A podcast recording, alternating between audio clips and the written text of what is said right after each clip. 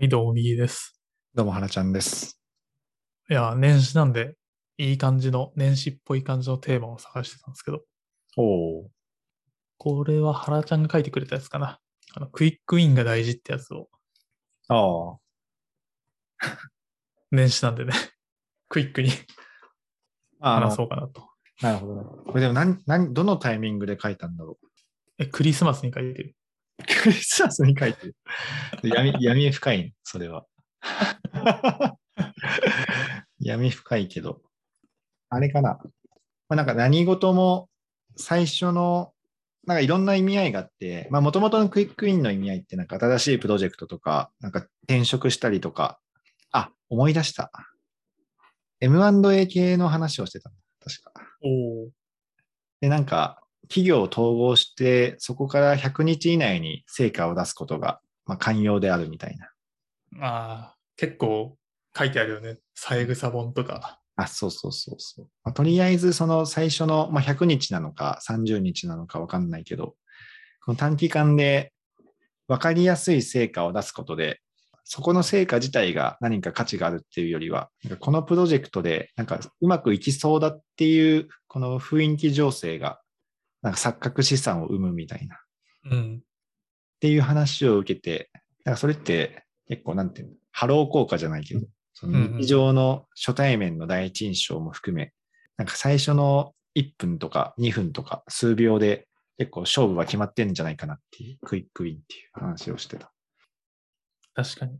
なんか、まあ、全ての企業がそうだと思わないけど、結構大きい企業とかだとさ、次の社長就任ってこう、なんだろうな、ある程度サイクルが決まってたりするじゃないですか。4年とか10年とか。だから、就任のタイミングで打ち上げ花火的に何か準備してるみたいな結構あるよね。あるね。大体もうレールは引かれてるよ。うん。でもなんかそういうことをして、なんか変わったんだよというか、ってやるのには意味があるだろうなとはすごい思うね。うん。やっぱ、それこそデータ分析系とか、まあ、IoT とか AI の POC とかも、やっぱクイックに、なんかうまくいってます感をいかに出すかっていうのが、本質的な課題解決にはならないけど、なんか周りを巻き込むとか、まあ、社内とか社外とか含めて、周囲を巻き込む上でクイックウィンの重要性が思ったより大きいんだなっていうのが、社会人になってから分かった。うん。いやー、本当にそうだよね。うんあの、今やってるデータ分析系のプロジェクトも本当にそうで、やっぱ本質的には戦略とシステムと、まあ、実際の現場となんか全部統合していかないとうまくデータ活用ができてるって言えない気がしてるんだけど、うん。じゃあシステムを他の業務もある中で急に作れるかって言われると絶対ノーだから、どうん。あの足が長くなってしまうし、かといって KPI ツリーをじゃあゼロから作ろうとかってなると、それはそれでまあ、あの基礎集計とかしてると数ヶ月とか1ヶ月か2ヶ月かかったりするから、うん。本気でやろうと思ったら、うん。それよりは目の前で困っているこのボタンの色どっちにする方がいいですかねとか、うん。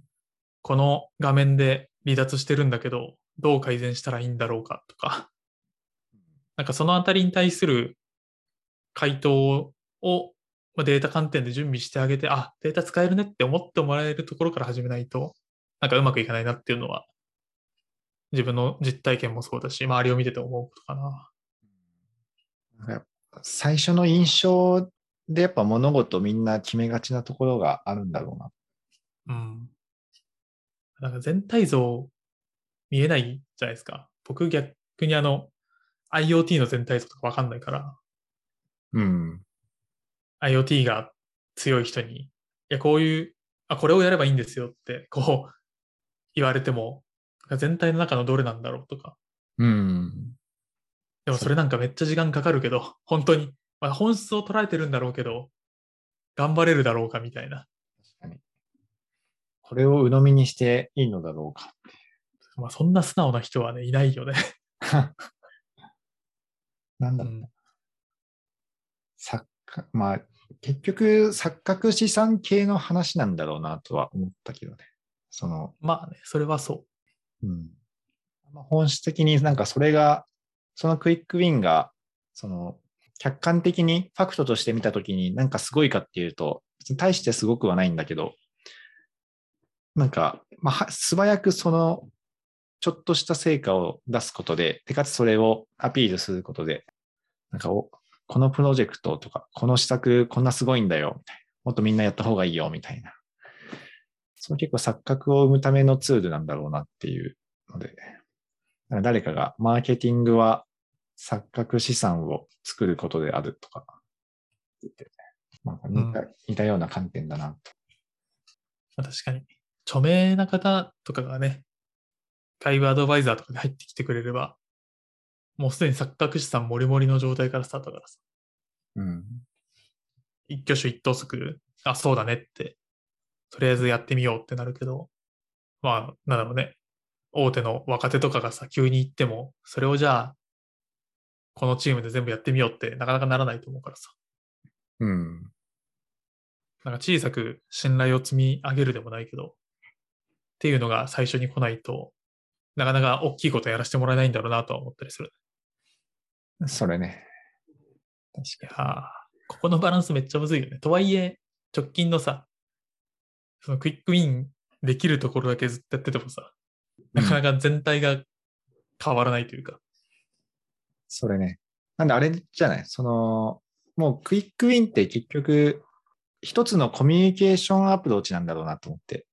うん、問題解決っていうよりは、もうコミュニケーションのツールなんだろうなって思って。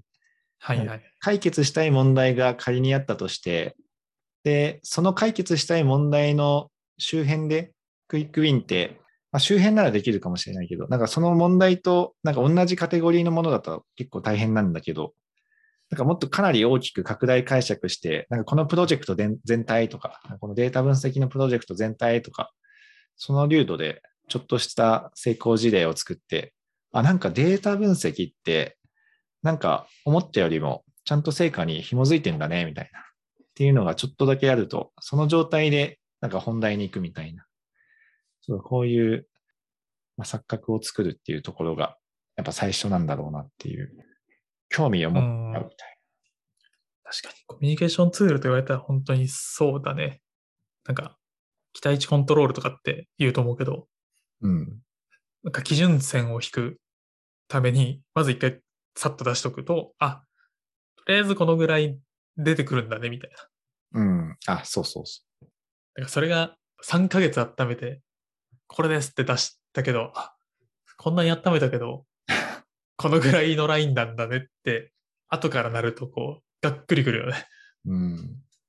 本当、時間経てば経つほど、無駄に期待値上がるから、やっぱ、依頼を受けて、即レスが一番、なんか自分の身を守る上でも、なんか、あの、相手の、相手との信頼関係の上でも、素早く6割の結果出しておくっていうのが、意外と大抵の仕事においては有益だなって。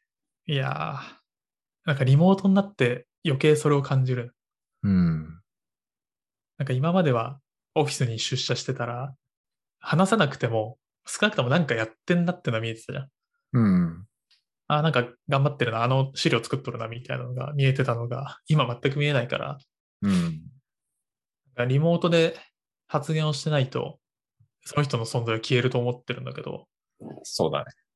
それがなんか自然とやれてる人と超必要最小限のコミュニケーションでいいやっていう、なんだろうな、リアルの補足のツールみたいな感じでやってる人だと、なんかそこの錯覚資産の作られ方だいぶ違うなっていうのは、こう、いろんな人とコミュニケーション取る中で思ってきたかな。うん、確かに。何をすると一番錯覚資産が形成されるのかね。うん、そうだね。なんか中途の人の受け入れ多い部署って話を何回かしてると思うんだけど、うん。やっぱり何できる人なのか正直わかんないじゃん。自己紹介だと。そうだね。だからそこに対して何でもいいから目に見えるアウトプットをを最初の3ヶ月ぐらいでドンと出てくると、あ、こういうことができる人なんだね、みたいな。うん。ふうには思うね。逆にそのアウトプットが自分の業務としては遠い、なんかシステム開発とか、とかだと、メイン業務じゃないところでもいいから、それを無理にしてでもやんないと、なんかなかなか作詞さん作れなさそうだなとは見てて思ってるかな。うん、確かに。転職の方とか一番重要だよね。だいたい最初の1ヶ月、2ヶ月でもうその人の3年間決まるみたいな。いや実際そうだよね。うん。いやー、なんか人類にはリモートワーク、フルリモートワークは難しすぎるんじゃないかと最近思ってきて。なんか向き不向きがめっちゃあるんだろうなと思ってて。うん。間違いないね。なんか最近読んだネットの記事で、あの、サイボーズ。おお。サイボーズってめちゃめちゃリモートワーク進んでる会社だと思ってたんだけど、うん。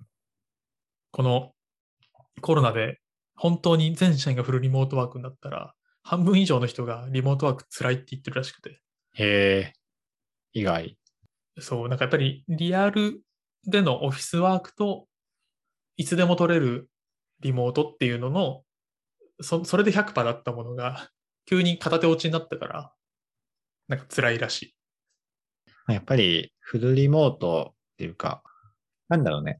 やっぱ結局人は人なんだなっていう、この、ああ、そうそうそうそどんなに合理的、やっぱ結局合理的に考えれないんだろうね。だから普通に冷静に客観的にその AI みたいに考えたら、もうなんかリモフルリモートでもっとこうやって効率的にやればいいじゃんっていうのはあるんだけど、普通に会話したいんだろうなっていう。う。うん。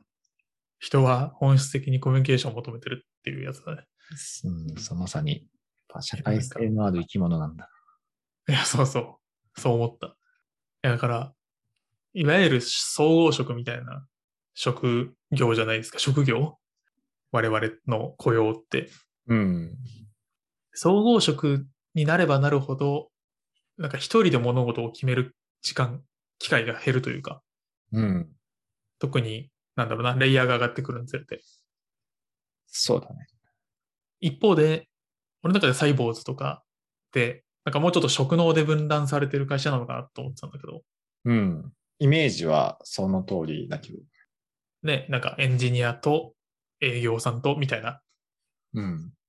なんだけど、なんかその両端の会社を見てても、リモートワークしんどいって言ってる人は一定数いて、あ、これ、リモートワーク無理なんじゃねと思ってるけどね。すべての人がやるのは。うん。なんか規模が一定数あると難しいんだろうね。数人とか10人以下ぐらいであれば、結構リモート、まあなんかフルリモートだけど、リモート中ほぼずっとつながっているみたいな。あなんかそういう IT 界隈の結構、もうフルリモートの方が楽っすみたいな人しかいない集団とかであれば、まだしも。やっぱ100人とか超えてくる組織の中でフルリモートはやっぱ限界あるんだろうな。あ、うん、ありそう。いや、それこそ、総合職的な働き方をしてると、まあさっきのクイックミンの話でもないけど、やっぱアウトプットが遠くならざるを得ないのかなと思ってて。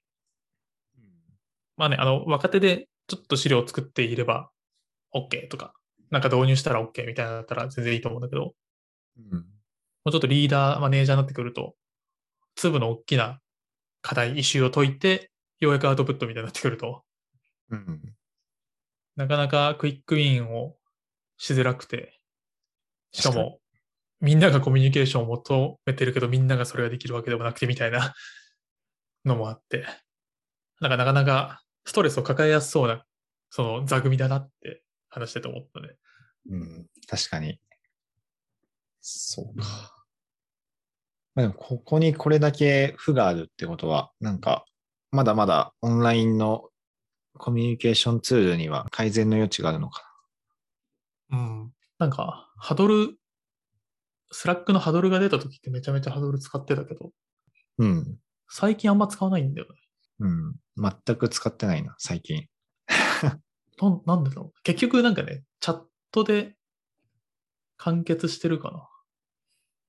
なんかもっと、なんだろうな。偶然の出会いがいいんだよね。うんうんうん。スラック上で偶然の出会いができたらいいんだけどね。その、あ廊下歩いてて、なんか、ふと、あ、お疲れっす、みたいな出会って、あの案件さ、みたいな、ああ、はいはい、みたいそういう会話がスラック上でできたら面白いんだけいやー、ほんと横と斜めのつながりほとんどできなくなったよね。ど。うん。なんかそれをやろうとしてるのが、あの、オールチャンネルでの ZP チャンネルだったりするんだけど、タイムスチャンネルみたいな。うん。あれも相当意識して、その自分が発言したり、人に振ったりして、ようやくなんか多少回ってきたなっていう半年ぐらいしてうん。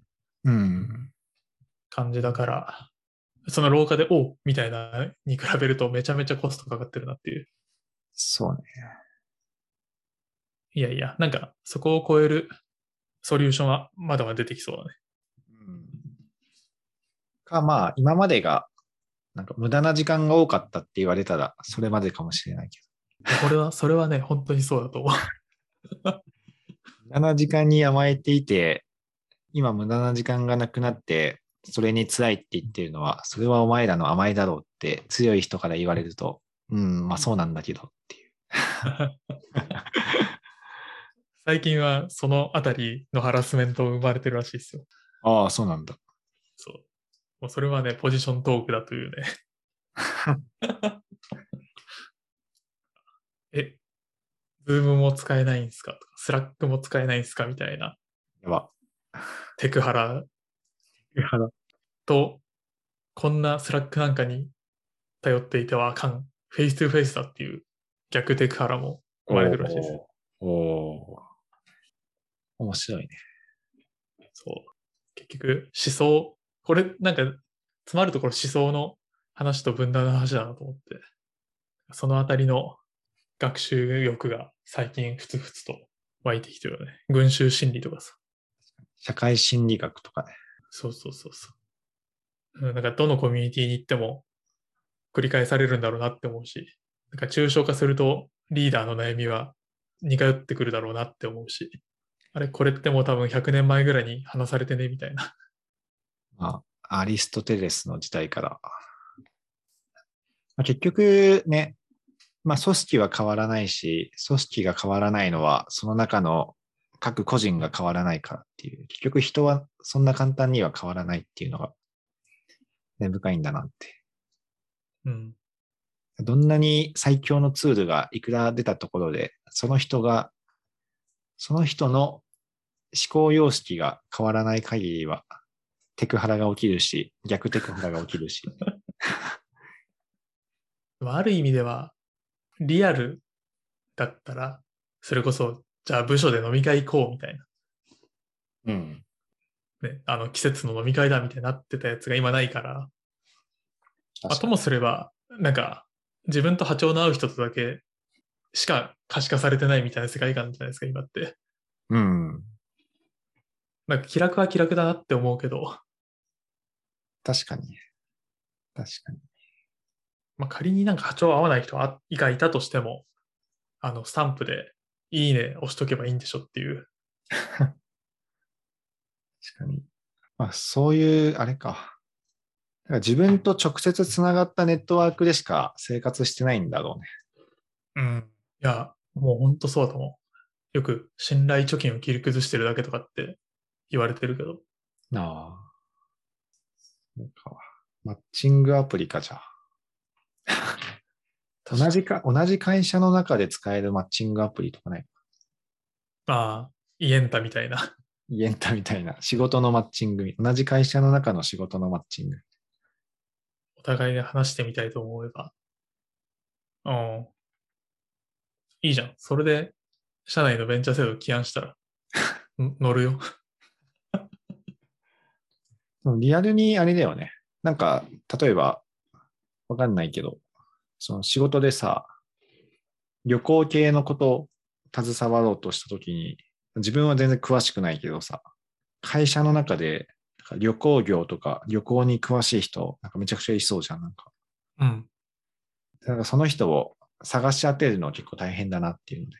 あとまあ、スペック上はそれがあったとしても、なんかその協力してくれるかっていう観点においてわかんないから、なんかそれがパッとマッチングできると楽なのにな。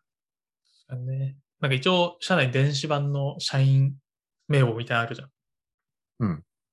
大体みんな何も書いてないじゃん。ああ、社員録系の？そうそうそうそう。ああ。そうだね。で、なんか、このリモートワーク時代になってどうなったっけと思ったら、あの、スラックのランダムチャンネルに、サッカー興味ある人に聞きたいことがあるから、Google アンケート作りました、答えてくださいみたいな。ああ。はいはい。なんか、ああいうのが増えたなっていう感じがするから、逆に探しやすくなってんじゃないかな。うん。確かにね。それはあるな。また、それが偶発性があるかと言われると、ほぼないだろうなと思うけどうん。かなり偏ってるよね。かなり偏ってると思うよ。アクティブユーザー3%ぐらいで盛り上がってる感じ。いやでも面白いのは、その、今まで全然存じ上げなかった方だけど、この、リモートでスラックになったことによって、幅が利き始めてる人とかすごいいて、おー、面白いね。オンライン弁慶みたいなのがいっぱいいるんだよね。ま あ弁慶というか、もともとかなり、その、身内の中では、ブイブイ言わしてた人だだと思うんだけど、それが可視化されたって感じかな。なるほどね。まあ、それは面白いよね。可視化されていくのは。個人の対滅で500人とかいる？人とか、組織長とかだとなんか2000人ぐらいだっけな。